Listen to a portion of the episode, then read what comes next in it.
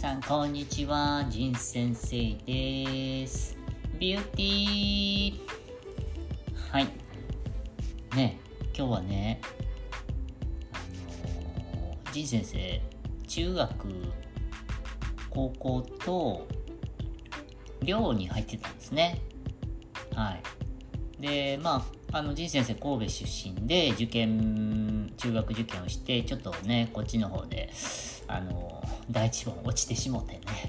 はいでまあとあるあのー、中高一貫のね、はい学校に行ってて、でまあ遠かったんでね、あのー、寮に入ってたんですね。はいまあ一時あの入ってない時期もあったんですけど、まあ基本その中高とまあよねん以上は寮に入ってたんですよね。はいでね、その学校というか寮がねめちゃくちゃ厳しかったんですよ。ねえ、なんかもうイメージ的には少年院というか刑務所というかね、まあ時間が全部区切られててチャイムが鳴ってでろくじはんにチャイムが鳴ってね、そこから勉強するんですよ、自分の部屋でね。でごふんまえにもねよれっつってなんかチャイムが鳴って、でそれまでによれでな、ね、小学校の時ってほらチャイムになってから移動するみたいなのがあったと思うんですけど、なんかそこはだからもうチャイムの前にチャイムが鳴って、それまでに入ってなかったらねあのしばき回されるんですね。はいでまあ寮の先生めっちゃ怖かって、もう今やったらちょっとね、まあ、昔はそうやったのかもしれないけどちょっと今じゃ考えられないような、まあちょっとねあのー、そういう感じだったんですね、雰囲気というかね。はいまあ、それがいい悪いっていうのは、まあ、置いといて、でもう自分の部屋とかもね、なんかあの一人の最後の方は一人の部屋みたいな感じだったんですけど、一人部屋言われたけど一つの部屋をパーテーションで割ってただけだったんですけどね、上スカスカでクーラーいっこしかないみたいなね。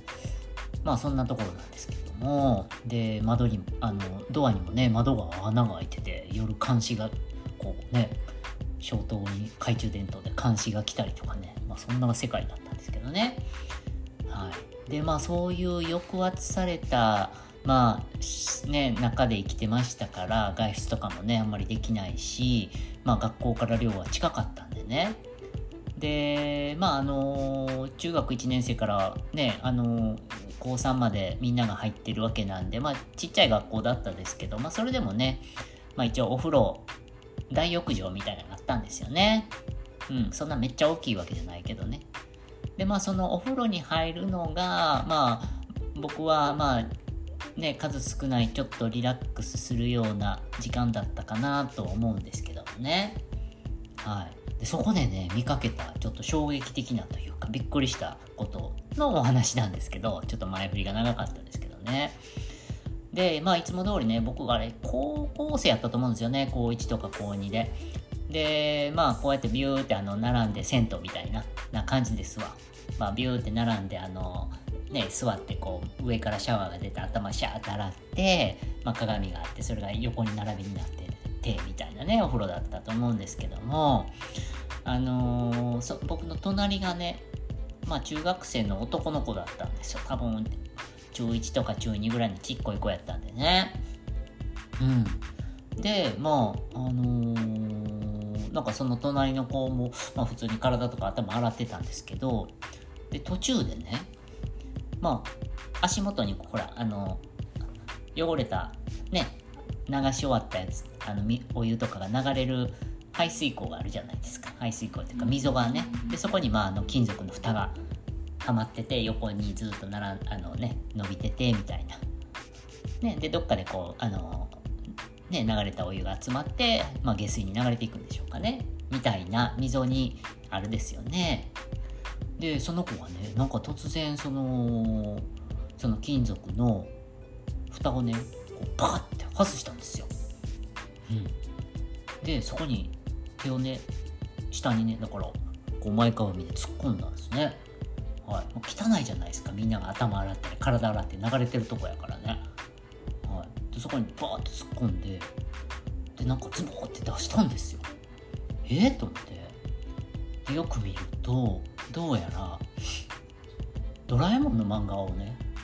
そこにから取り出してで読んでるんですよ、